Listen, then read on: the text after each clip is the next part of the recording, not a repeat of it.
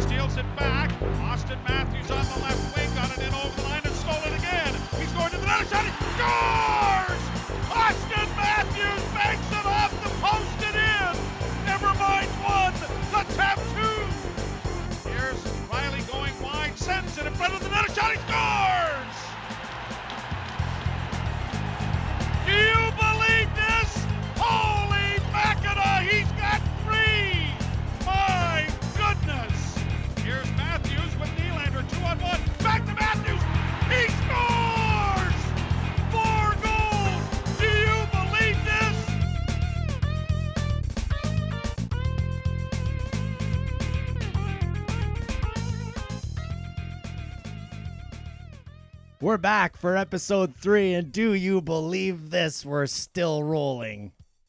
Everything is happening. That's a great Bob Cole quote, and we'll obviously, uh, you know, bid our adieu to Bob at the end of the season as he's announced his retirement. And uh, what a way to kick off the show! Let's go. One, one of the greatest of all time, in my honest opinion, the greatest of all time, Mr. Bob Cole. With that being said, I am a little bit excited to see him go. I think it's his time. Really. You know, he's been out to pasture for a little while, but man, if they don't give him one more Leaf game to call, I'm being very bitter and upset. Listen to the people. I I grew up with the voice, and when I looked at his career, like is, his span essentially, I realized that he's been commentating Leaf games longer than I've been alive. So, which makes a lot of sense because you think about your memories of watching hockey, and it's him in the background or his voice calling the goals. So, I I just give him one more Leaf game, please, just so I can hear him say Matthew scored, or just to get Yeah. that one good sound bite out of it. It's it. true. It's true because you know he would be good for uh, a pretty solid soundbite. I mean, you know, I don't mean to, uh, you know, speak ill uh, of- Bob. Like Never. I said, I, I love Bob. I think he's the best of all time. He's the reason why I have a passion for broadcasting, and I and I do broadcast. And for any of our listeners out there that have a hockey TV account, they can log into their hockey TV account and hear me broadcast Lumber Kings hockey on Sunday nights. Um, I only do it because of Bob and what he did for the industry is.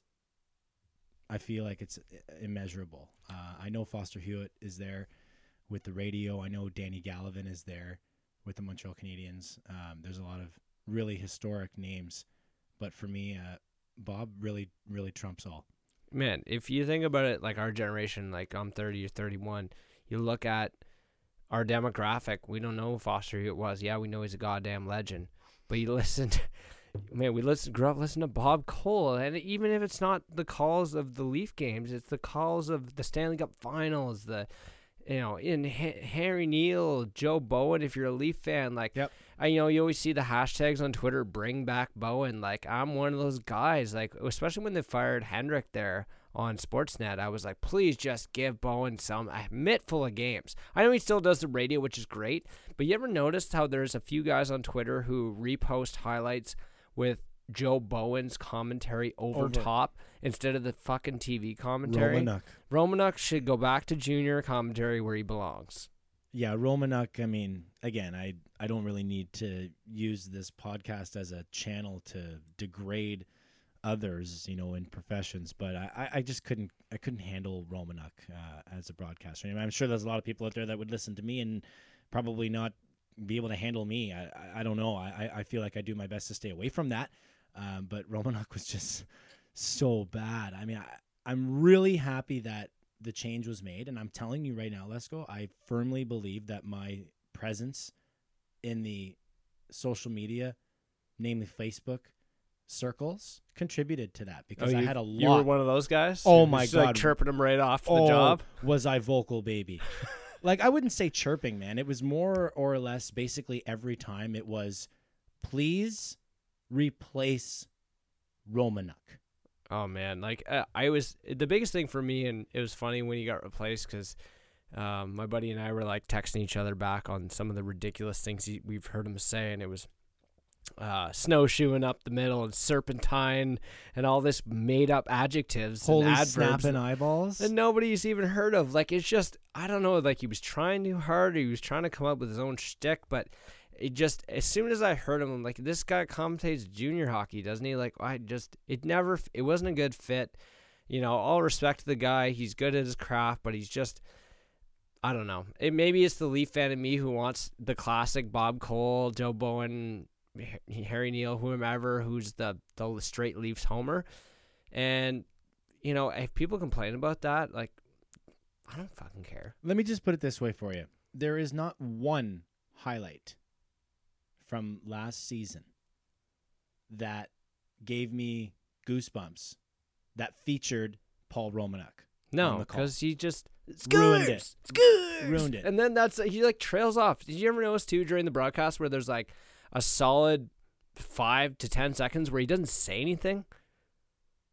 Like, it's so awkward, and I, don't- I don't understand why he does that. Like, just fill the void. Like baseball commentators can do it when there's nothing happening. Why can't you talk during a hockey game? Right when you asked me that question, I was leaving you silent in homage to Paul Romanuk. Just make me feel like shit. Like Yeah. Greg Millen's gonna Yeah. pipe in with some bullshit. yeah, exactly. Like when you let me go on and on about Eeli Tolvanen for the fucking Carolina Hurricanes in episode two. Uh, who did you think he was? Uh, I don't know, maybe Teravainen. Ah, well, yeah, similar names. Finnish Right? guys, both Finnish. Yeah, yeah. All Yeah, right, let's move on. So, uh, so we we brought in with that sweet ass Griffey jam. yeah, yeah, that's the new idea, right? Lesko came up with this neat idea. What, Lesko, why don't you tell the viewers because uh, what may keep us out of the courtroom here? Well, I figured out how we don't get sued instead of playing sweet jams off Spotify or getting banned from iTunes and the other podcast. yeah, we still haven't been approved. We haven't been approved, and we have a good feeling we might not due to the fact that we're using copyrighted music here and there.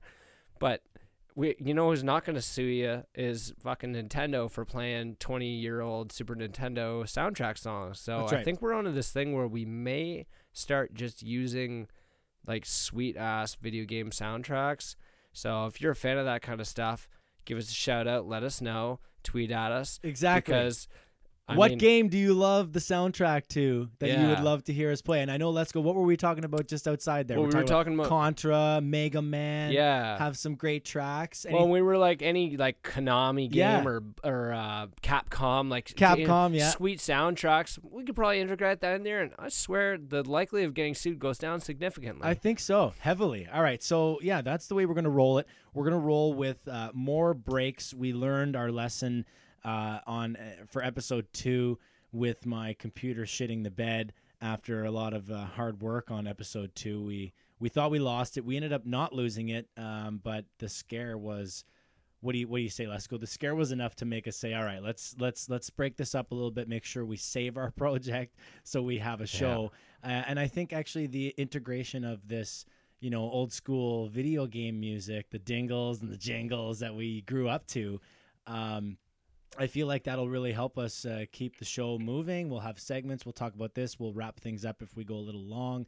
Uh, you know, if we cut it a little short, then we're able to have a little bit more fun later towards the show and allow ourselves maybe to go off a little bit and who knows maybe talk about some some of the old video games that we played that we feature here on the podcast and uh, you know we, we got lots of other stuff to talk about too yeah, I think we're on to something there, and I like I like the idea. I think we're gonna roll with it for a little while, and like I said, if you there's any particular tracks you like to hear, or you're into this uh, this whole old school video game tracks, then we're gonna keep rolling with it until Nintendo sues us. right. Right on. All right, man. Well, take us into it. Take us into the. Uh, yeah, well, I guess what we're intro. doing uh, straight up here is we're going on a Leaf season preview episode. So, Leafers, tune in. If you're not a Leafer but you're interested because they're good as fuck, then you're probably going to listen anyway. They are good as fuck. But, Leafs are uh, elite. One one of the first things I wanted to talk about actually, and we I I had missed it. Uh, Coleman was texting me today at work, and he says, "Did you hear Matthews on Spit and Chicklets?" And I said, "You know, I heard a preview. I saw Biz tweeting about it that he was going to be on it." And Coleman's like, "No, you got really got to listen to this." So actually, just before the episode, I tuned in, listened to the interview, and I've never heard Matthews more relaxed on the mic. So open. Yeah, he was very open, very comfortable. You can tell obviously he's a listener of that podcast, and he, he they were referencing um, when him and Biz hung out in the summer. I guess they were in Arizona uh, golfing or partying or something, but yep. They were hanging out. So the the rapport between them was phenomenal. Matthews was he was swearing, he was dropping f bombs. Yeah, he was chirping Biz about not uh, not not footing the Not part of the, the bill, Yeah. yeah, yeah. Well, I guess Matthews probably made more in bonuses last year than Biz made in his career, but amazing, amazing. Yeah, it was really fun to listen to. Uh, I was able to listen to it while I was plugging away on my computer. Uh, you know, doing computer work, which is some of the best opportunities that I have. I just throw the, computer work. you know what I mean. I got I got things to input and you know whatever things to do. So it's nice. I'm able to put the earbuds in and listen to a podcast. Hopefully, like a lot of our listeners are doing right now. Maybe you're at work and you're just uh, passing the time listening to Lesko and I just fucking shoot the shit. And Jesus Christ, I just pulled up a fucking GIF of Gritty. Look at that. Look at that fucking thing. Right? I mean, like my God. So listen. Speaking of gritty, right? Was that were we talking about this on the podcast? I'm a huge gritty fan, dude. I'm not sure if we got that in in the episode two. I think it might have got cut. cut. We might have got cut. Yeah. But listen, let me get to my idea on gritty Okay. here. So I read an article, uh, basically, I think it was two days after Gritty was announced, and everybody was losing their shit. The article stated that a, a university marketing professor was concerned with the Flyers' ability to market this mascot. Man, the So- fucking guy markets himself. So I tweeted back. I think it was Twitter. It might have been Facebook. Fuck, I don't know. But I I responded on it and I said, "Does the marketing professor realize that this guy has been trending for 48 hours?" man, he was at the Phillies game the other day dancing with uh, the fanatic. the fanatic, Philly Yeah. fanatic, man. Those People those, going batshit crazy for gritty, man. Like he looks like uh, the best series of tweets I saw on it was like somebody did like some weird evolution stages of him, and it was showing a picture of this like cute looking puppet, and it's like he morphed into animal from the Muppets because he was in a band, and but it, it kind of lined up with my take on gritty altogether. Because he basically looks like a Muppet character that got oh, locked in a cave Yeah, yeah. and they gave a bunch of meth to, a bunch of speed and blow, and then he came, he came out looking like that. And you know Oh what? my It's it's funny because he's so outlandish, just looking in general, and then on top of that, just the ridiculous antics that they made him do. I don't know if you read the Athletic article on him. But somebody actually I like didn't know. investigated it, and they started talking about it. How, based on the fans' reaction to Gritty, it's morphed into his character.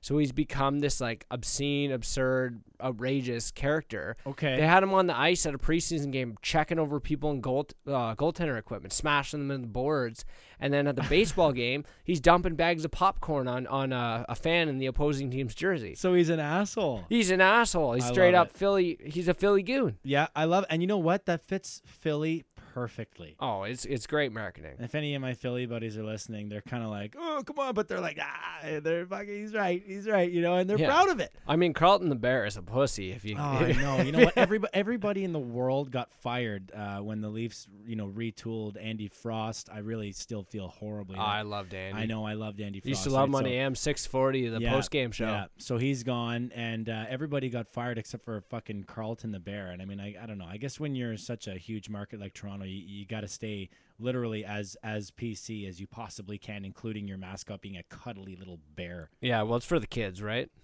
yeah. What is it? So how did we get sidetracked from Matthews on Spit and Chicklets right into Ray? Uh oh, I was on Twitter.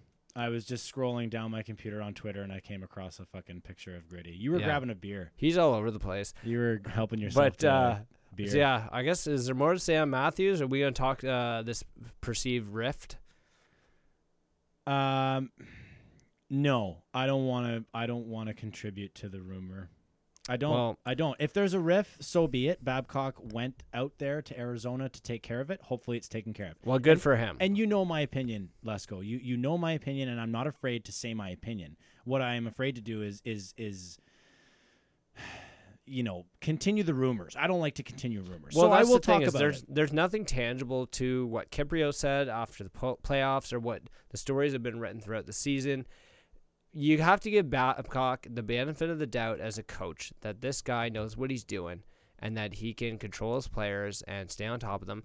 And you also have to give Matthews the benefit of the doubt as a, a professional hockey player that whether or not him and Babcock see eye to eye, you know, you, a lot of you guys listening probably grew up playing hockey. You probably didn't get along with your coach at one point or another. Absolutely. So if you're a good player though, you figured out because you want to fucking play.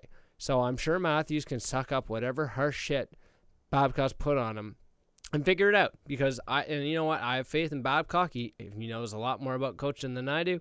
So and everything's gone well so far for him. So there's no reason to believe that all of a sudden because Matthews was pissed off in the playoffs or pissed off about ice time or power play time that anything's going to change. So, my hot take. I mean, we're talking Leafs here, so let's just go full out. Yeah, we're in a preview show here. We've been talking about gritty. my take, my hot take, is that the Leafs will not win a Stanley Cup with Mike Babcock. That's a hot ass take. That doesn't. I I don't mean that to say for sure that. Now, is that based on they can't do it with Babcock, what or is that getting at. more so about That's what I was about to I don't to. think he's going to be here when they actually evolve into that point? both. I think it's both. I think that he may create roadblocks that the team would otherwise either climb over or not even have if they had the style of coaching that Kyle Dubas has built. Right. We know that not necessarily, or Babcock is not necessarily uh, Dubas's guy. I mean, you think about He's not. That's why I'm he didn't this. hire him, right? That's why I'm saying this. And if there's, and you know, Dubas has a really tight relationship with the players. And one thing you hear about from all the players on the on Marlies and on the Leafs is that he seems like a lot that a lot like he's one of the guys. Is that they very comfortable talking to him, expressing him what's going on. Apparently, uh, Dubas was right after he got hired. He reached out to Matthews to get in touch with him. So I'm sure Matthews had no problem telling him what he felt about everything in the team, and Dub- good on Dubas to reach out to him and try and get the lowdown on on Matthews' perception on things. But I can really see that, you know, Babcock is very well known as a stubborn guy, right? Absolutely. So you see that throughout, especially the growing process of these players, and you know these Marner, Nylander, Matthews, the young guys as they you know become full time professional NHL, well paid hockey players. There's going to be a learning curve for them, and Babcock's always there for a wake up call. I mean, he did it with Mitch last year on the fourth line. He's done it with Nylander he you know didn't give Matthews the ice time that Matthews felt was deserved in the playoffs last year. I So he's agree. he's always good for a reality check, but at the end of the day, I still have to defer to the guy and have confidence that he can bring the team where he wants because Shanahan's chosen this guy. He believes he's the right guy to do it. And at any moment that he doesn't think so, I don't think they'll be shy about doing what needs to be done in order to move the team forward. I'm just concerned that Babcock is the only thing left that is old school. Shanahan is technically new school, even though he played back in the day and his and his resume is quite extensive. He is new school in the sense that he's part of the new regime, the new turnaround. Now I know that Babcock is also part of the new regime, but Babcock is not Shanahan. Shanahan doesn't really have, you know, his fingerprint, his presence in the dressing room every game, his presence behind the bench. Babcock is constantly around the players all the mm-hmm. time. So with that being said, Babcock brings his old school way of things into a new school environment that is quarterbacked by quote unquote hockey genius wonder boy Kyle Dubas, right? And Shanahan is there to oversee. Lou Lamoriello is old school. He fucking go. Babcock is sitting there getting shit on for not playing Matthews enough, and I agree. I, I, I hate to agree with the masses because I sometimes just feel like a sheep, but fucking play the guy, man. Well, I like, mean, what are you doing? And then his and then his response uh, in the offseason when they asked him about the the the uh, the way he broke down the power play time, and, and they were mainly asking it because this, basically the whole second unit is gone, right? Yeah. Uh, or sorry, when I say second Well, they- unit, the I whole mean, I thing's mean- been I mean first unit with JVR and Bozak is gone, right? So, and his response was, "Well, you know, last year I uh, fucking uh, put out uh, the line that was scoring. So if the line was scoring, then they got to go. out. What's wrong with that? Anybody got a problem with that?" Well, and it makes You know, sense. I mean, like, that I was get it makes sense, man. But you got like your future franchise player who can absolutely Right. destroy fucking water bottles sitting on the bench, and he only gets to play the last thirty-eight seconds of Yeah. a power play I, and on I, the fly. I totally understood what he was doing, given that the first power play unit was killing it out there. But the fact that they couldn't find a way to integrate him into it bothered me because why don't you play your top guy as much as you possibly can? And I think that's philosophy's got to change, and I'm sure there's pressure on from management on him to make those to make more ice time for these guys. I mean, you want to win hockey games, what do you do? You play your best guys. I don't care if Matthews has got one point in the playoffs against the Bruins. Get that guy in the ice as much as possible because who's a ga- 100%. he's the only guy, you know, outside of maybe Mitch Marner who's a fucking game breaker. Yeah, absolutely. I mean, I don't really want to continue on, but I, I will just, I will just, uh, you know, continue on for one quick one. It's it's about Sheldon for me. I would not, I would not be having this conversation with you if I didn't have a reason, and my reason is is Sheldon Keefe. I believe that again, Sheldon's his connection with Kyle Dubas is strong in the sense that Sheldon was in Pembroke here for five years, and I was the broadcaster in the fucking booth for three of those five. Hanging out with Frosty. And, yeah, and I and I saw I saw the impact that Yeah. this that this man can have on a young moldable moldable player, if you will, Yeah. a young moldable mind. Okay, I saw what he can do with the team. The Lumber Kings were just absolutely unfucking beatable when he Best hockey I've ever seen in Pembroke in my life. in my life. It's probably the best hockey you will ever see in junior hockey in the country, Yeah. and it was culminating in their national championship in 2011. That's they won right. the national championship. This team was no fucking. And joke. even on paper, with uh, at that time, He with a- that. not a team that was as good as say 2006, 2007 that he coached when he had Lash and those guys, like they were unreal. And and maybe we're biased towards Sheldon Keefe, and maybe that's why me and Coley actually been kind of delving into the how how long does Mike Babcock have to get this team to be successful? I've seen it. and it's we and and we, we got to go back to like you said the relationship with Keefe and Dubas and the fact that we've seen Keefe coach and that guy all he does is win. All he does is win. He's he won- went from the junior won- A to the O and Yeah. took them from last place to fucking first. he won a, a record five straight titles with the Lumber Kings and Pembroke. He goes and wins the RBC Cup. He goes to the Soo. He turns that franchise around with Dubas. He goes to the Cal or sorry the HL wins the Calder Cup. Like this What's guy, next? this guy's prime for the NHL, and I'm really, I'm, I'm hoping that for some reason he doesn't go elsewhere, even though that seems to be the logical conclusion. But, you know, as an asset of the Leafs organization right now, I hope that they find a way to integrate him, whether it's an assistant or a coach or whatever. if we don't win the cup this year, like if I can go into the future and whatever, if we lost in the finals, I would rather we lost in the first round again Yeah, but and a change is made. yeah, And and and, and here it's going to take way more Sheldon, though. It's going to take way more than that to Like- get rid of Babs. like a 18 wheeler. Well, it's going to take an 18 wheeler or just, uh, you know, you got to figure, though, given the circumstances, and we talked about this earlier today, that the leash has, has to be much shorter.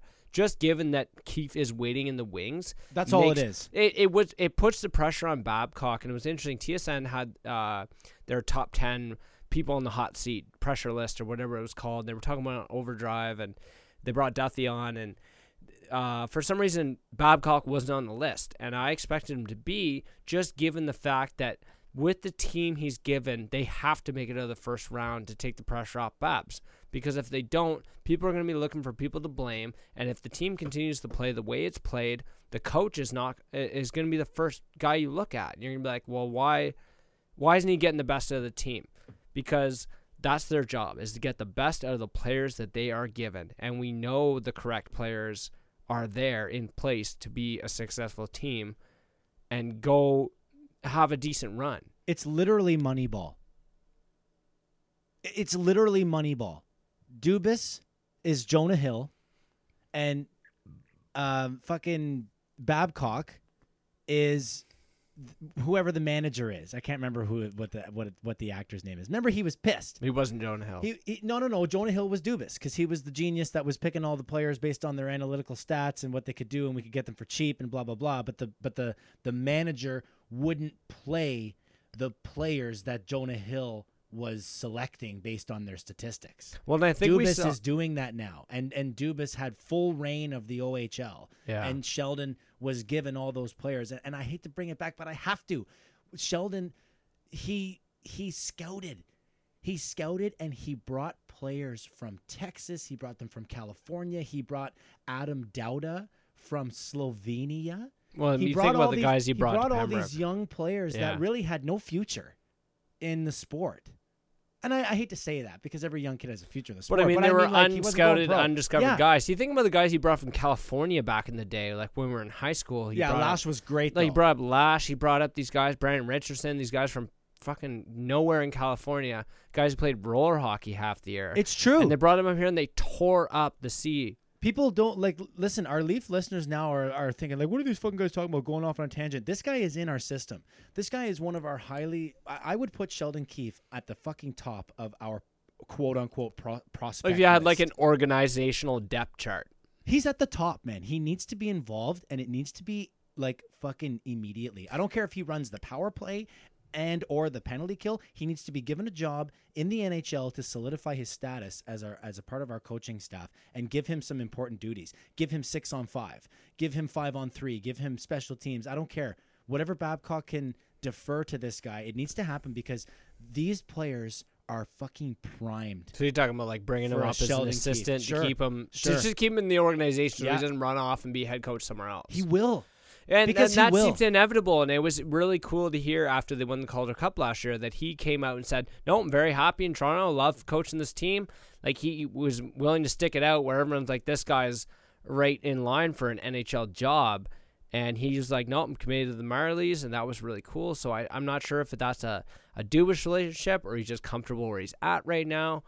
Because you know, if I'm him, I I grind it out for a while for the big job, but it's really hard to turn down an NHL coaching job. I have no doubts as a guy who would never get offered such a thing. I want our listeners, if they haven't seen it already, to pull up um, uh, like a video clip of the celebration of the Calder Cup It was awesome. between Kyle Dubas and Sheldon Keefe. You can tell the connection between those guys and just the raw emotion. And at that point in time, Dubas was up with the Leafs. Yeah.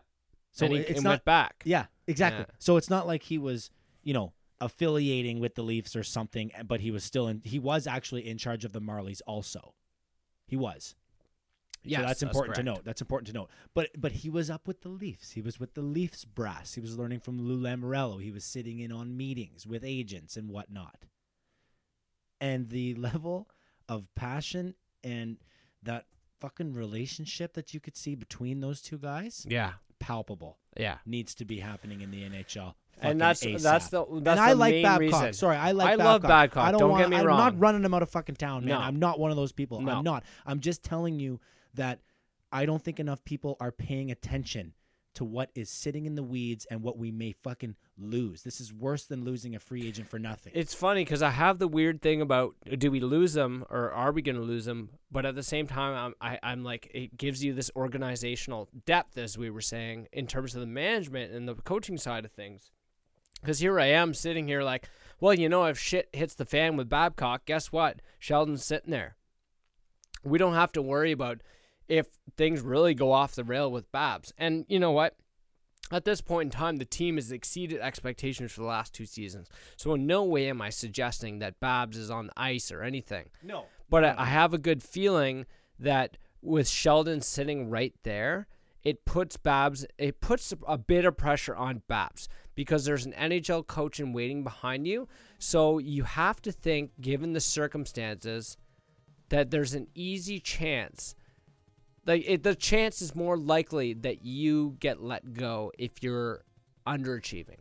Yeah, I mean the thing is, is what what is underachieving? I think obviously missing the playoffs. Man, Missing that, the that could playoffs result would, that could be gone. out. Even though they own 25 million bucks, that could be it. because if there's a team that can afford to fire a coach for underperforming, It's the goddamn it's the Leafs. fucking The beauty Leafs. of being rich as fuck. And if there's a coach that's going to be outed while they owe him $25 million, it's going to be Mike Babcock based on the fact that what if the rumors are true and Matthews and him don't get along? That's a big problem. That's a big problem. But we'll address that throughout the season. I feel like that's something that that's going to be an able- ongoing topic just to monitor right. the relationship. It will be. It will be. All right, man. So I pulled us up a little tune here. This is the, you know what it is, right? Oh Am I putting you on the spot? I'll put you on the spot. What is it? Contra. Yada boy. That's obvious. obvious. I was just singing it outside. We were just singing it outside. All right, so we're gonna pull us off to our first break here with some nice. We were doing a Contra Leaf tunes. season preview and we talked about coaching the whole time. Yeah, but it's about the Leafs. Yeah, I know. So That's I guess fine. we're carrying it into the next segment. Yeah, no, no. We'll uh, whatever we're doing next segment. I think we're gonna start talking about. Well, I've uh, got that those rapid fire questions, so we'll Yeah. fire those off. Yeah, about the Leafs. Yeah. Yeah, exactly. All right. So when we come back, we're going to go rapid fire. Who's going to score the most points? Who's going to lead the team in goals, points, uh, etc. et. Don't go away.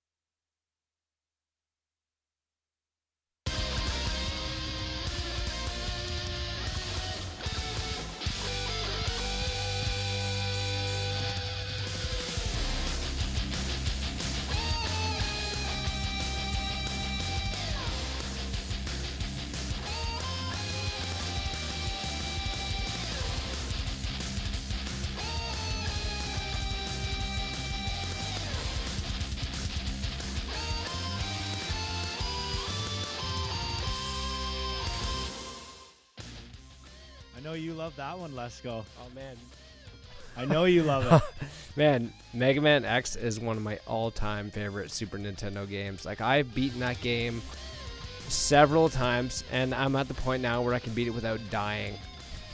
oh my god, that's pretty impressive. Yeah, for Mega Man too, which is a very challenging game. It is a challenging game. So we got to give a shout out here to Family Jewels. Family Jewels, you can find them on YouTube. That's Family Jewels, J U L E S. Family Jewels. 304,000 subscribers. I don't think he needs our shout out, but it, credit to the guy for playing a wicked metally riff of the opening stage music of Mega Man X. Like he's just killing it too. I'm watching it here on my that. screen. He's just killing it now. Now he's into the Falcon stage. That's what this track is. That's unreal, man. This guy's awesome. Well, I could listen to that for a while. But That's what I'm saying. I guess right? we'll phase into talking instead. Yeah, we'll bring you back. So we're getting back into it here, and we're gonna fire it off. Uh, Leaf questions. We're already a half hour in. It was a pretty good segment. Honestly, I don't mind getting that. I don't mind getting through that coaching thing. I think it's a hot topic. I really do. I think it's a hot topic that's uh, hasn't really scratched the surface uh, quite yet. So we'll see how that develops. But uh, yeah, bring us into uh, some Leaf questions. Let's go. We're gonna see uh, what we feel is uh, in store for the 2018-2019 edition of the Toronto Maple Leafs. Probably going to be the best season ever. Ah, well, let's hope so. So, what I got coming up first is just I want to talk about the cuts real briefly because today, uh, well, Sunday they made some cuts and then they put through few more guys on waivers today. It was actually kind of a weird situation this morning. They a- announced that Connor Carrick was on waivers Right. and then somehow worked out a last minute deal with Dallas, whereas Carrick was traded for a seventh round pick. Uh, turned out it was a conditional seventh. Um, if he plays 50 games, I believe he turns into a sixth. And you know what? You look at some of the guys we picked up in that spot in the draft in recent years, and give it to Dubas. He got something for him. Yeah, I feel like it may be a situation where the Stars maybe they inquired about him earlier. Maybe there was some interest there.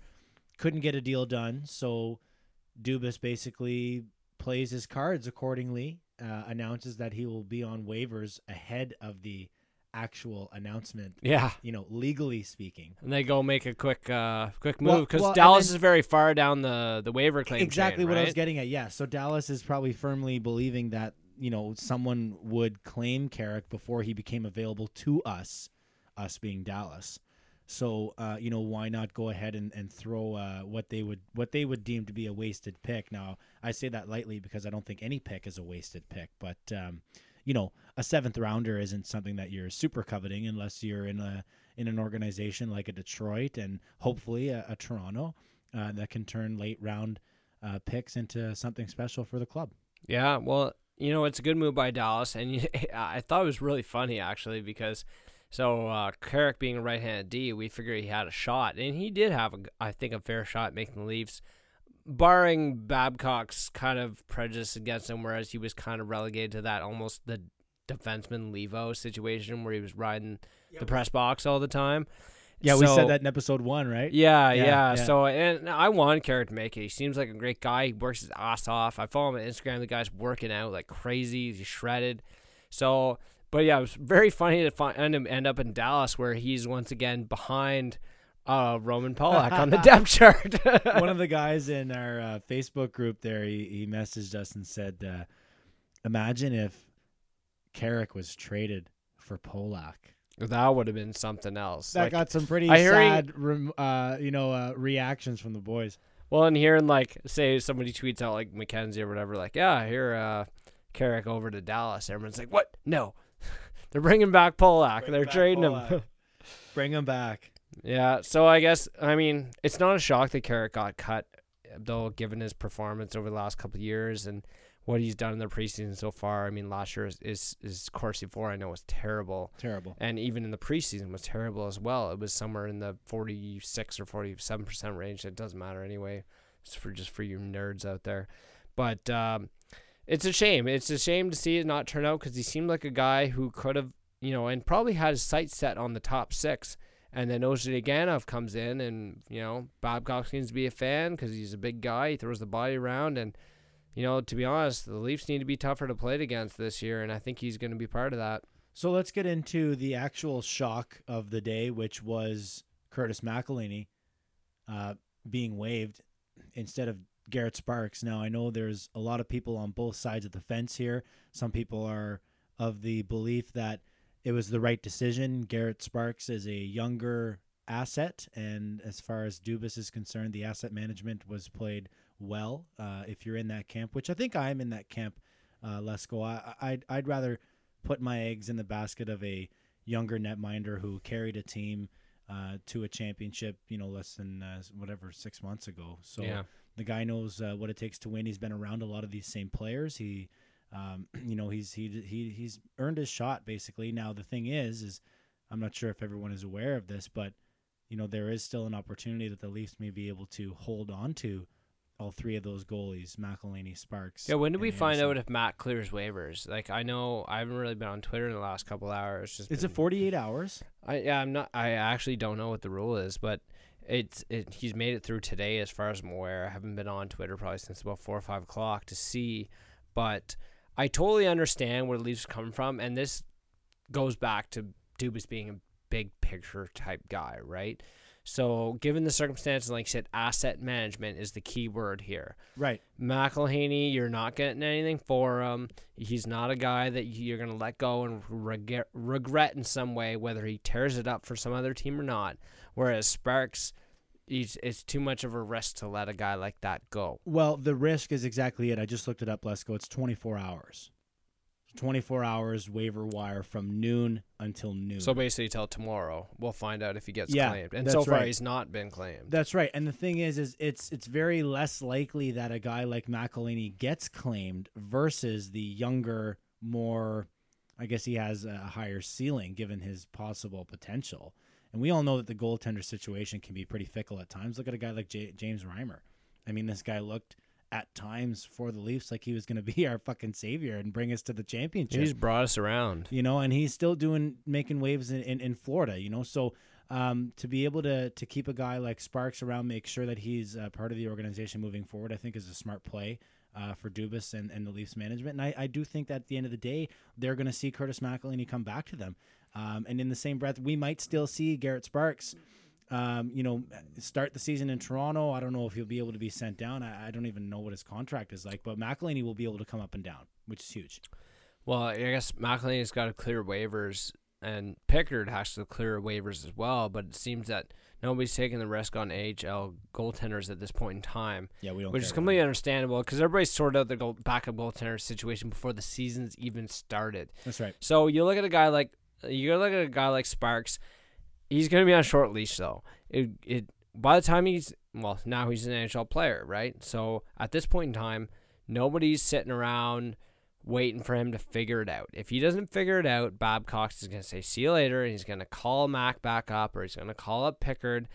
So if if the best case Ontario, the best case scenario in this situation is that both Pickard and McElhinney uh, clear waivers so that we have their options down the road and the Marlies have goaltending depth. But also, which is a weird thing, and I heard recently, is that the the Marlies are very high on getting Kaskisuo to play some games because he might not end up playing if, say, McElhinney and Pickard clear waivers. Yeah, you got to have the. There's not enough net to go around. Is is part of the issue, right? I mean, you. When you- they lent him to the Chicago Wolves last year because they didn't have net to go around between Pickard and Sparks, right? Okay. Okay. All right. So uh, so there's the goaltending situation. I mean, we know Freddie's going to play 66 or more. Yep. Uh, if you were listening to the fantasy segment last episode, you know that we're pretty high on Freddie Andersen. Uh, I know you as a fan, and I think I do agree with you, and I think a lot of people would also be in your camp as well. That you know it'd be nice to see him maybe have some time off and be well rested for the playoffs. But I don't know. I think I might be on the fence. I I, I think I have to lean more towards play the guy, win more games, and get a get a more favorable playoff matchup. Because if we don't have to face Boston or Tampa in the first round, then we don't have to worry about Freddie maybe not being fully rested because we're gonna play a wild card team and we will just be better than that team. I see them writing him out for that exact reason. And we touched on it last podcast, but it's you know, and it's the same reason why Bob rolled him out as consistently as he did last season is because Freddie Andersen gives him a chance to win every game. Every game. I would say That's say not in every October. game. Exactly. It's not in October, exactly. but and he gives him a chance to win every game. And even though they, they were a good ten points back for the majority of the time against Boston and Tampa, they were still trying to edge their way in there, and there's no reason why they shouldn't shoot for that. So you see Andersen is going to get the bulk of the starts, and as long as they're in that competitive situation, even though it seemed like the standings were stagnant essentially from Yeah. January moving I forward know last year. That was that sucks. It was almost boring, right? I was in Florida. You know, I go to Florida every March, Yeah. right? So I'm usually in Florida, and I am on my fucking phone, man. One time I got a four hundred ninety-seven dollar phone bill, roaming. Talking to who? No, no, not fucking talking, bud. A streaming the game. Oh, streaming the game. Streaming the game at the fucking Olive Garden. You couldn't find it on the radio in Florida? What? No, fuck that, man. Like, okay, so like I, I'm in Florida. and I'm looking at the games, man, and you know, like the team was just not fantastic, but we were kind of hovering. We all know what we were. Um, you know, it- but at least it was kind of exciting to be a part of. Last year, I'm in Florida, and uh, I'm, you know, Sirius is obviously a thing Yeah. now. So, you know, my parents, my thing. we're we're at Target, and I'm sitting in the vehicle because uh, yeah, I'm listening to the game. Uh, my parents are in shopping, and I'm sitting in their nice new vehicle, which has you know Sirius on it. So I flip over to the Leaf game, and I'm listening to it, and I just didn't have that.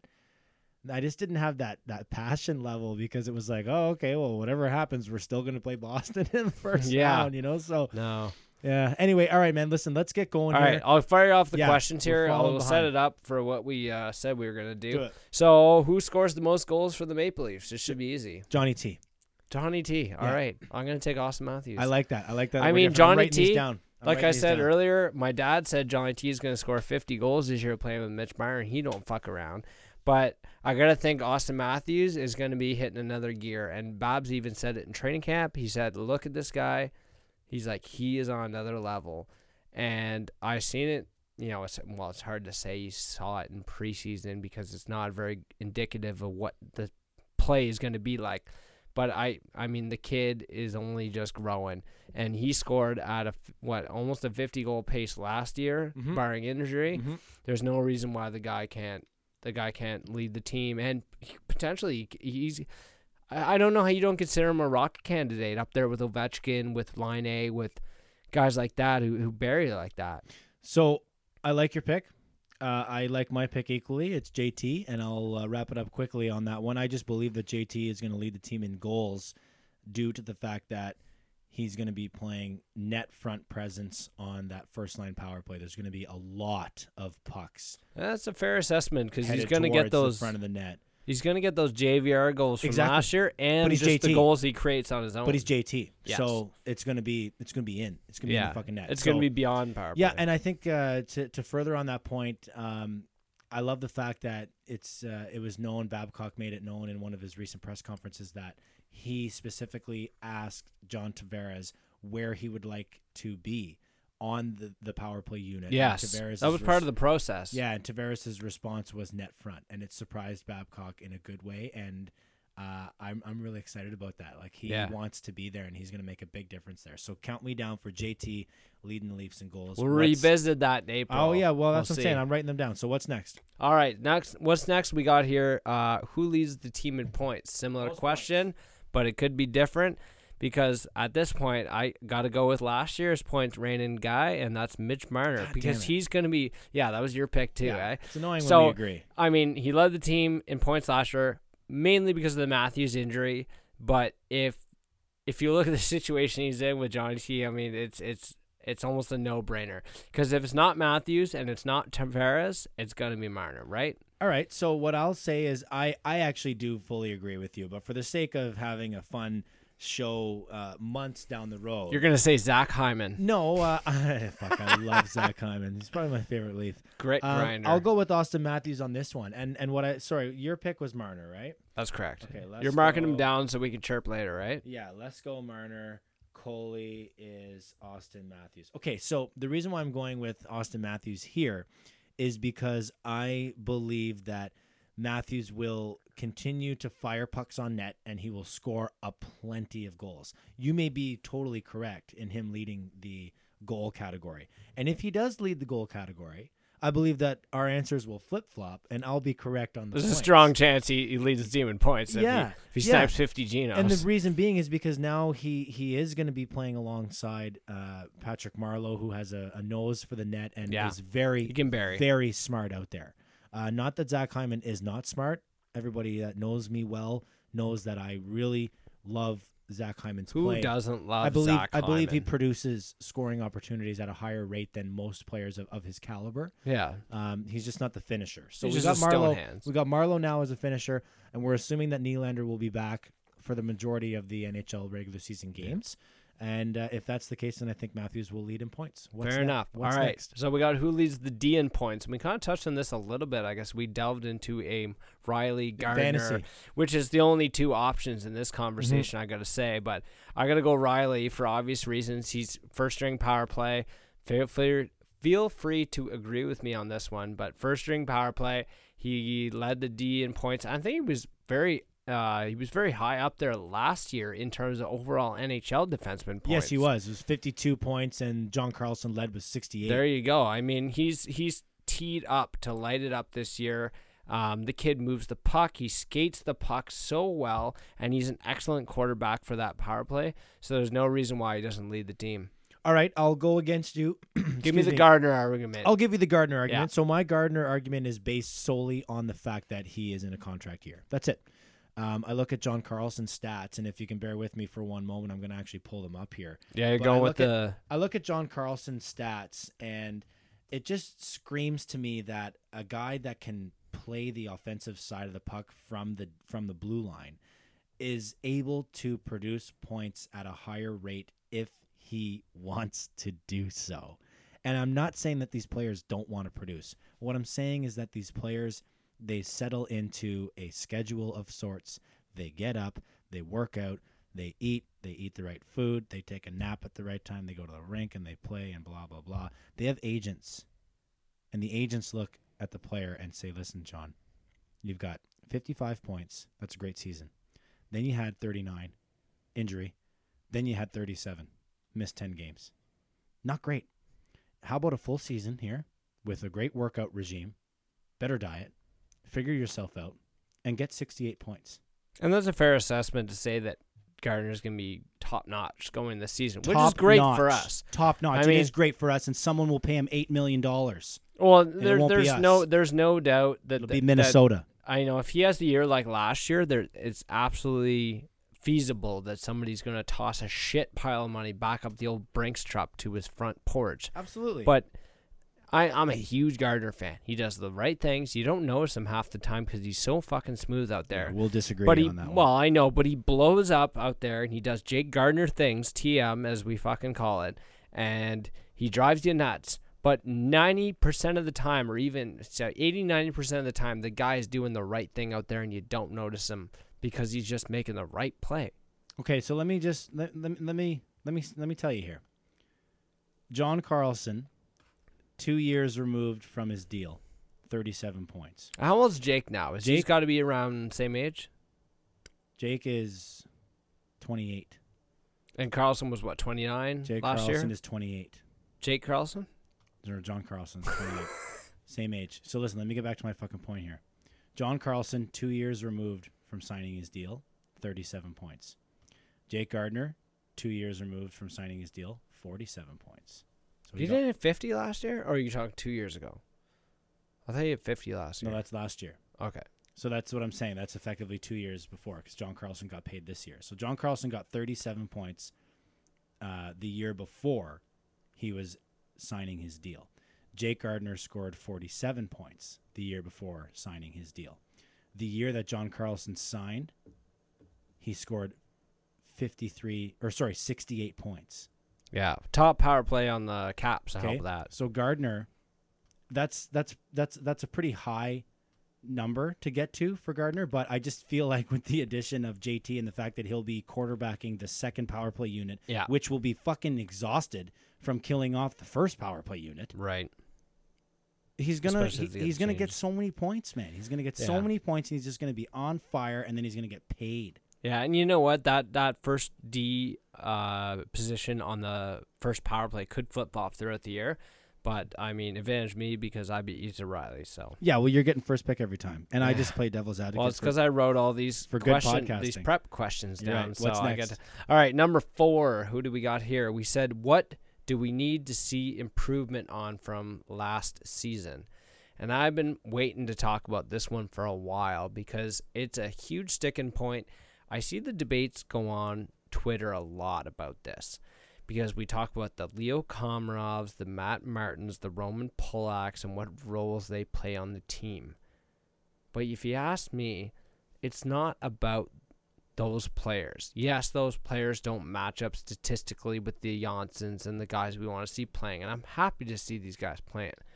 But my biggest complaint about the Maple Leafs last season was that they're too easy to play against. Okay? You can't for, this is my perfect example, okay? Roman Polak cross check guys in front of the net. He hit guys in the net into the corner, sorry it's not what he did with the puck. Yeah, I rattled it off the glass and coughed it up and threw it around. I like controlled exits as much as the next guy. But my biggest beef with the Leafs last season was that they're too soft, okay? You cannot have six defensemen waving their sticks around at the offensive players. Okay? You need I don't care if you're a hitter or you're tough or whatever your deal is you need to use your body to defend. if you're just going to wave your stick around and not get in somebody's grill or at least skate into the guy or you know edge them off the puck with your body rub them out or something. That's what drives me the most nuts about the skilled defensemen on the Leafs. They're absolutely phenomenal players but you cannot go in a playoff series against Boston. You look at those games 1 and 2 they ran all over the Leafs and you know why? It's because we're too easy to play against in certain situations. And this is where I relate back to what Babcock is talking about, where Babcock wants to have a little grit, a little grind, a little size. You know, Ozhiganov is in there because he's 6'2 every game, as he says, right? He will uh, be six two. There's not enough of that. And I'm not saying we need to pick less skilled guys. I think we just need a handful of guys that are tough to play against. Okay. Guys who play like Gary Roberts, guys who play like Zach Hyman. Yep. Who was our best player against the Bruins last year? It was fucking Zach Hyman. That's why we lost because Zach Hyman was the best player. All right, so He shouldn't be. What what am I fucking writing down here? Like what what am I supposed to write all that shit down? Okay, what am well, I writing down? Be harder the to play question, against. the be question. harder to play against. well, that was my my answer to what improvement do I want to see? you want to be harder year. to play against, I want to be. I want to see the Leafs being harder to play against. specifically physically. well, physically, because that's what lacked. That's pretty vague. That's not- at the, at the end of the year, at the end of the year, you're gonna be like, "Oh, I was right. We were much harder to play against this year." But well, you- yeah. Well, if we score seven goals, that's pretty fucking hard to play I know, against. but the thing is, it's not an easy thing to quantify in terms of stats because we can look at fucking graphs no, but you're, you're talking about eye test. So what's your eye test? You My eye test is that you see that you don't get bowled over by a team like the Bruins Physical. or whomever. Like you need to see that they're playing physically and that they're physical. not sure physical. That's an easy way to explain it because I don't want to see a team get bowled over on every shift. When you don't, it's great. We're an excellent team with the puck, right? So we're like we're a possession team. Okay, we got to we own the puck more than the other team. But if the time that you spend without the puck is waving your stick around and not playing physically, I'm sorry, but it's not cutting it. It might cut it in 10 years when the NHL goes full like full soft and full nerf, but like which we're headed towards. it it sure seems that way. And if you give if you look at the NHL now, it's so drastically different than it was even five years ago. But if we are going to play that way, I don't see us succeeding right now because it was very evident against the Bruins. You look at the Capitals who won the cup; they won the cup because they had an edge. That's they, right. They beat the shit out of some of those teams physically on the boards, in the corners. It's still important. I'm not saying that we need to keep Polaks over Ozhiganovs or Hulls or Carricks or whomever. Right. I'm saying we just every player needs to integrate a little edge in their game if they're going to be successful, and that's my rant. All right. That So was what- a good. That was a good rant. So what do you want to see from improvements from last year? Because That was that was my shit. That was a good rant. Before I move on to my answer, I'll just let you know we're approaching the one hour mark. So we should be good to just complete the remainder of your questions. I see you have a few more. We'll Few get, more. Well, yeah, we'll get through. We'll get through the rest of these questions, and then we'll fucking cut it. And then we'll cut it because we're gonna do another pod uh, on Thursday after opening night. Yeah, I think I think that's in the Right. cards. So that's an advertisement to the listeners to stick around for Thursday. It'll probably be up either late Thursday night or at some point uh, Friday morning, and then we'll tackle the uh, we'll tackle the NHL. We'll tackle some awards. Uh, we'll tackle uh, basically that. Let's just do a big award show. Hey, let's do a big award show. Yeah, Calder, fucking whatever, Vezina, everything. We'll just cover all of it. We'll have a nice few days to research, and then we'll we'll join the listeners for uh, maybe a bit of a shorter pod, forty minutes or whatever, and roll with opening night and some award show. Yeah, I got Sound really good? carried away on that last one there. yeah, that's all right. I don't care. I don't give a fuck. that's good though. Those are those are the kind of rants that that you know create content. So I'm okay with it. For mine, uh, the improvements, it's pretty obvious. Uh, I almost feel bad putting it down, but it's the late starts. It's the Babcock. Uh, Yes. start, fucking start on time, boys. They're not starting on time. It happened a lot last year. You know, it was literally there were points throughout the season where it was every fucking night. Every night. It was, well, the boys just aren't fucking playing and Freddie makes a few big saves and then we either are battling back to win a game or we're still lucky to be in the fucking game. And I really think uh, you know, if I'm keeping my answer short on this one, I really think that the acquisition of John Tavares, the veteran leader, is going to change that immensely, or help that, on help that immensely. Starting on time, showing up to the rink, being in the zone, and being fucking prepared for when that puck drops. Because if you're not, then you're going to be tough sledding to get two points, and two points is huge every single night. I don't care who you're playing. You got to start on time, and you got to. You're right. You got to show a physical presence. You got to start on time. You got to be hard on pucks. You got to be Zach Hyman out there. Yeah. But we have we with. we have a lot of guys that have the elite level skill, but we don't have a lot of guys that have the elite level desire that Zach Hyman has to make a difference out there. Yeah. I'd like to see a little bit more of that, and I think it starts with, like I said, John Tavares coming in, veteran leadership, and I think it gets backed up by a guy like Mitch Marner, who has really proven to everybody that he's in it for the long haul. And you play the defensive side of the puck too. And Mitch Marner is a real key point here. Kind of brings us back to our most points. I like your pick for Marner because he's at that point now where his agent is already having preliminary discussions with the Leafs about signing. Please They're obviously now. not fucking signing before Please Ne- sign him now. before Nylander signs. Because I you know? mean, he's, He's, going to score 90 points, and then all of a sudden we don't know what to do. That's the whole fear, and I mean, good problem to have, right? But it sure seems like we're in a situation where he's poised to let it up, and if you're Marner, you're gonna play it smart and just bide your time.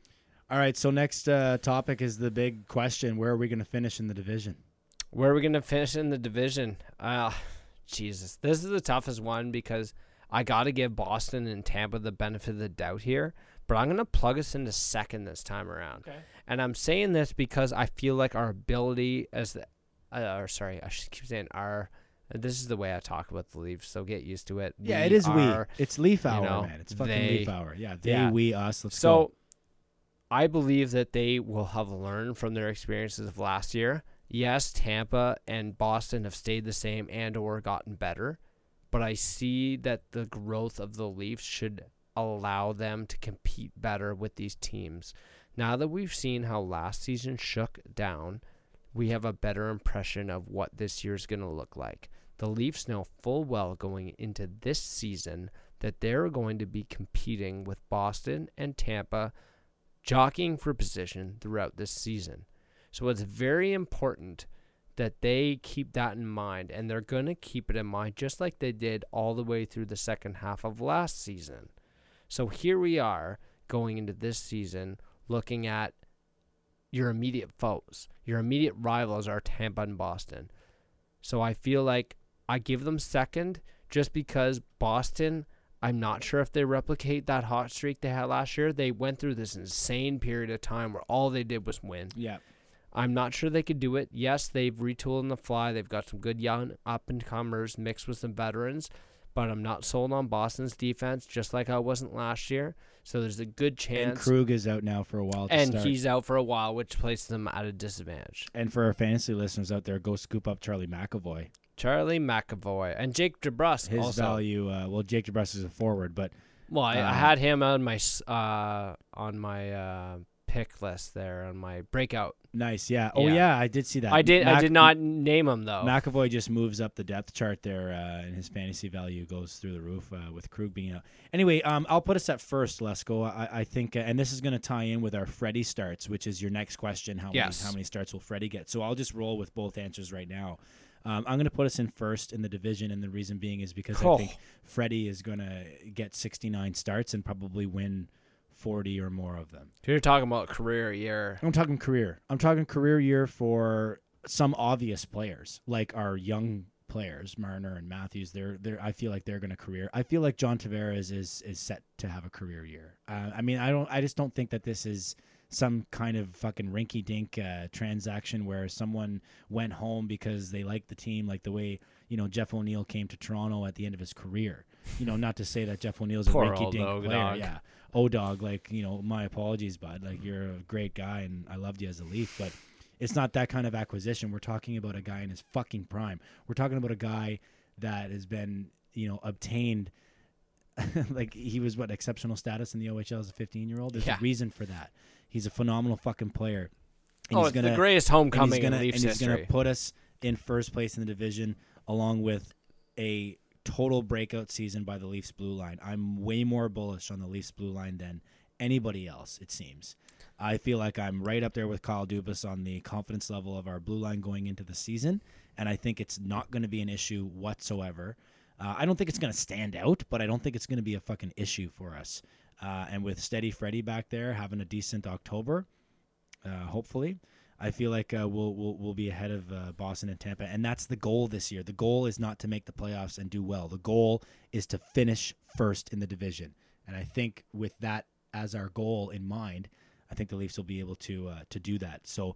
Uh, into the next one, Freddie starts 69. I got 69 starts for Freddie. 69 uh, starts. He's got gotta- 66 in the in his last two seasons respectively. So with that number in mind, it's going to be no less than 66 and I don't think he'll get more than 70. I'm gonna go on a on a limb here and just just to contradict you a little bit on this front, but I'm gonna go 60 starts or less because I'm gonna, and there's no real logical answer for this other than I would like to see it, and it would be most beneficial to the club to see Garrett Sparks show well in his starts and well enough that Babs gives him the confidence to start more games in order to lighten the load on Andersen. And my logic for this is no more than unproven wizardry and bullshit.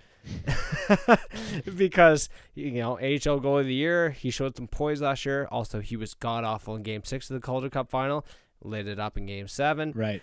So I just I just hope that he can complement Andersen in the perfect way to set them up, tee them up for the playoffs.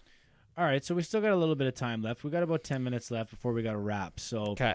Let's um with that said, let's just uh skip right over your fucking seventh question here cuz it's will Josh Leivo get to play ever? Everyone's It's hurt. Fucking no. yeah. We're tired no. of that shit. It's no. He's not playing. It's no, he's not playing. As soon as Willie comes back, he's back in the press box. Go goes on waivers, and he's That's it. gonna you grab your popcorn, Leivo, or it. beg for a trade because It's true. So you're fucked. With uh, that leads us right into your next question, which is Nylander. Uh, how long before Nylander suits up? So, my uh, decision or my selection, if I look uh, ahead on the schedule, I believe that he will be signed and in the lineup in time for our game next Saturday against the Washington Capitals. We open the next, season like this upcoming no, Saturday next or Saturday. next Saturday. No, next Saturday. That's why I said next. I got a whole thing about that. So we play Ottawa, Montreal, Chicago, Dallas, and fuck some uh, Detroit. Did I say Detroit? What's up with no? You didn't say Detroit. What's up with the fucking Western road swing right in the middle of the season, or sorry, beginning of the season? No, I don't know if it is on the road.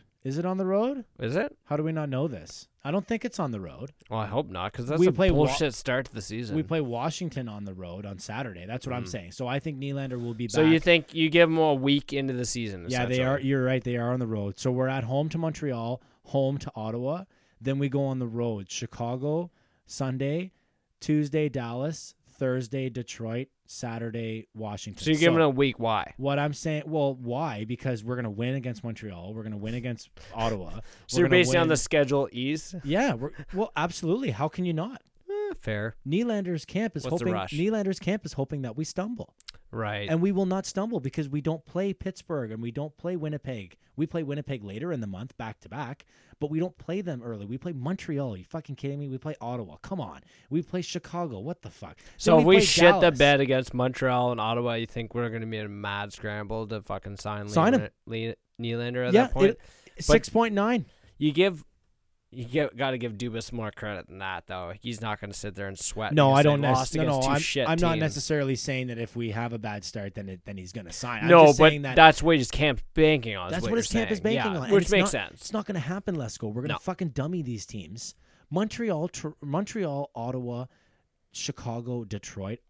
If we lose, we are we sucked, and that's not acceptable. Right. Dallas, I'll give us a loss because they could be fucking on fire that night. But come on, man. Montreal, Ottawa, those are fucking wins. Chicago is a win, even though it's on the road, especially if you're coming off back to back wins at home and then you go on the road. Things are looking good. Nylander is sweating. And now it's Sunday. Now it's Monday. Then they play in Dallas. What if they win that game too? And now they start 4 and 0. You are signing. You are picking up a pen and you are fucking signing because you're if you're not signing, you're hurting yourself. Or he's missing out on the points party. Well, he's also Padding missing out. stats. He's also missing out on a on a fucking check. Right. Yeah. None none of I this makes any sense. The other day, I was listening to I think it was Friday's episode of Overdrive, and they said it's like 32k a day or something that he's he'd be giving up. Which yeah, I heard that too. couch change, I'm sure for him, but at the same time, like you said, if they're lighting it up, he wants to get in on that. Well, he needs to because he needs to have a. If it's going to be a bridge, let's say, because if he can't, if he caves, okay, I firmly believe that if he caves, it's going to be in the form of a bridge, probably somewhere in the neighborhood of like five three for two years or maybe three years, and then you just go out and you kill it. You Yeah. kill it for those for those two or three years, and then you come back and you make some fucking coin, and it'll be even better coin because the cap will continue to go up each time. Yeah, and you know what? The salary cap is fucked because as a fan, I'm like, no bridge, just sign him at a good fair ass deal at six point whatever million. I don't even give a shit. He's asking for too to much. six. And I'm sure he's asking for too much, but just give him the six point whatever, sign him down. But clearly he's holding out for more than that, or he'd be signed. All right, so give me a date then. Mine's October 13th. Yours is October 13th. I'm gonna go on a limb and say somehow they find a way to get us signed by opening night? no this upcoming weekend. I won't give him so opening Ottawa. night. So Ottawa on the 6th. Is Ottawa on the Saturday? Ottawa's on the 6th. Okay, So he so- misses he misses Montreal by misses- Saturday. You're you could be right right there though cuz he misses the opening night, he misses everybody having some fucking fun and then what if we just go out and pound Montreal and then he just signs? I, I, got to sign, you know. I got to come home. You know he wants to play. He's just doing what he's told right Yeah, now you're by his agent, And his daddy. daddy. and whatever the fuck is going on there. Fucking daddy. All right, All right. next question we got here is: Will the Leafs add a D man? And I mean throughout the whole season, essentially. Uh, fuck, this is a tough one for me, man. Um, if you're throwing it to me, I'm writing down the question right now. Will All right, well, I'll take it from I- here, so if you're okay, go making ahead. notes. Go ahead. But my my thoughts on this is that Dubas has got faith in the guys he's brought up. He's been, you know, grooming these guys essentially for a while, and he wouldn't have kept some of these guys around like Holl. Like, I'm sure he had something to do with Ozhiganov, but he wouldn't have kept these guys around if he didn't have faith in their NHL potential. Not necessarily when he signed them, these guys are going to walk into the NHL, but whereas I'm going to work with these guys, our staff is going to work with these guys, and we'll make something happen. So I think that they're going to test the waters, see how it goes throughout the, you know, the majority of the season. Might even be up until the trade deadline. If they feel they need to add and they're in a competitive position to challenge for a cup or whatever, going deep in the playoffs, then they're going to do it. So Otherwise, I see him trusting this crew, and if they work out fine, then he's gonna roll with it. I was just gonna ask you, like, what the fuck are you choosing here? Is it yes or is it no? No. I'm gonna say no based right. on Dubas's outlook day one, but it's gonna change based on the season. Well- it's it's a funny question because it's gonna the answer's gonna evolve. All of these answers could evolve. You fuck. like, what are you saying right now? Have another beer. Listen, my answer is yes, and I, I, I would, I hope that my answer is no, and I would like to have my answer be no. But again, we are doing good podcasting here, or so we hope. So we want to have both, both, both sides of the coin. So for my side of the coin is yes. The reason being is because I really, really believe that that this is our year, and I don't mean that we have no chance in in future years. I'm just saying that if the time is right, the time is now. We have some money available to us, and we can utilize that money to increase the talent, the veteran leadership, the playoff experience on our roster without the sake of losing our players. Now, when I say losing our players, I mean, sure, we may lose a couple players via a trade for a player on the blue line who may or may not be available.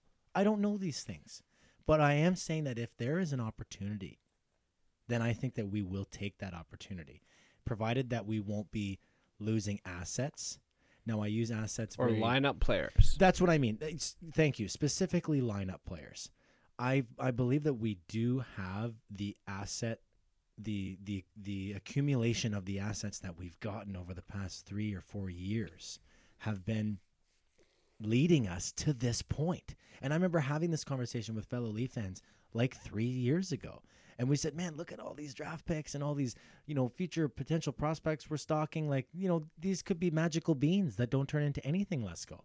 But the point of the matter is, they're there, and other teams may take a swing on bringing them to their roster as well. And we've seen that throughout all these years in the NHL. One team giving up on a player, and another team saying, "Hey, we'll try him out."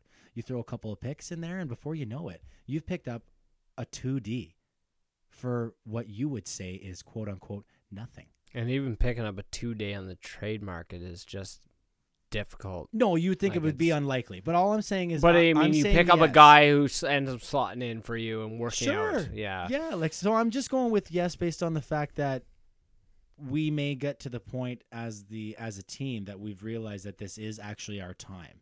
Right. And why would we not do that? Every see- team every team that has won the cup, let's go, has not every team that has won the cup, but I did read something where it was like, you know, f- six of the last seven cup winners or something had made a very impactful move. Like a good guy in the deadline. something, Yeah. You know, it doesn't have to be a fucking you know forty goal scorer. Let's go. I'm just saying some sort of impactful move. That, Yeah. And when I say impactful, I mean hindsight being 2020. Yeah. They picked him up. They won the cup. He was a reason why. And I, so Everyone's a that's reason why why. I'm really wishy washy on this question because I'm like, obviously, based on the camp outcome and the lack of movement on the defensive end throughout the off season, is that Dubas is happy to walk into the season and see what he has. And if it doesn't work out, I'm sure they're gonna try and pull someone in because I agree with you in the context that given the Gardiner situation, given the kid contract situations, and the amount of money they're being paid, and bringing in Tavares allows us an opportunity to actually challenge for a cup or at least consider ourselves in that conversation. Now, the serious look at that idea is not going to come until the trade deadline. So that's why I said they're okay where they are and that they're going to see what they have and see how well it works for the team and then roll into the trade deadline and reevaluate everything and say, okay, are we contending? And if we are contending, what do we need to do to put ourselves in the situation to actually make it deep?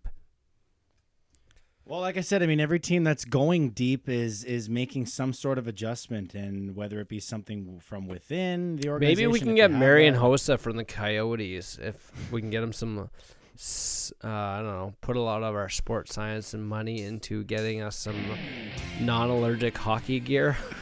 Come on, you're all over that allergic hockey gear. I feel really, I feel really bad because I, I was, I used to hate Hossa when he played for the Sens, like back in Leaf Sens days.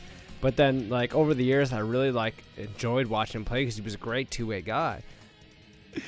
Yeah, of course. Uh, Anybody that was tearing it up against the Leafs, we hated, and there was a lot of those Sens players back in back in that time, right? And the funniest part about Hossa was when he went to Pittsburgh and then lost to Detroit, Oh. and then went to Detroit and lost against Pittsburgh. Like it was the most epic. Like it was such a chirp on those guys, and it was very common. I feel like it's less common now, where the guy signs here for a year. I'm gonna win a cup. Signs here for a year, try and win a cup, and Right. he got burned by that real hard. It was. I mean, it, it was. I almost felt bad for the guy. Like he just, he's a good player. It's not like he was the reason why they lost. I mean, let's be honest here. But it just happened to work out that way. All right, Anyway, let's wrap it up. You know what? Yeah. I, once again, let's go. I'm telling you right now, we're at a buck seventeen, baby. And Buck we've been- seventeen, not on the segment or on the overall No, show. No, on the overall show, man. Okay. that's where we've been. That's where we've been every episode so far. We've been at one. so it's a 117. buck seventeen of Yeah. Leafs talk Yeah. we have not gotten to Yeah, anything else. And you keep bitching at me that it's long. I don't think it's long. Tweet us if you think it's long. Tweet us if you think we should keep going. Listen, thanks for joining. It's been a good episode three of the Pucks in Deep podcast with Adam and Josh. Make sure you follow us at Coleman42. at Adam Lesko. And we're going to fire up a Twitter handle for the actual podcast itself. So um, keep your eyes out for that. And our next podcast is going to be dropped pretty quickly. We're going to get together the Thursday, uh, this Thursday. The season is just two sleeps away. Let's. I'm very excited. I'm shitting my pants. I really can't wait. It's going to be unreal. And uh, hopefully, Let's will bring some diapers to the next pod. I don't know. But uh, yeah, we played us out with Depends a nice, play. nice little uh, contra musical there from the electronic guitar. And this one is Vertex Guy, and he's got just under 7,000 subscribers. So not quite as much as the earlier one from before. But Is he uh, covering more Mega Man tracks? I don't know. We'll have to look. We'll have to see. And uh, again, if anyone uh, you know knows of an old video game that they love the track to, make sure you tweet at us and let us know, and we'll make sure to throw it up on the pod. So once again, thanks for listening, everyone. This has been episode three of the Pucks in Deep podcast. Josh Coleman, Adam Lesko signing off for another one, and we'll talk to you again on Thursday, October 4th. NHL starts in just two nights, baby. Shut it down.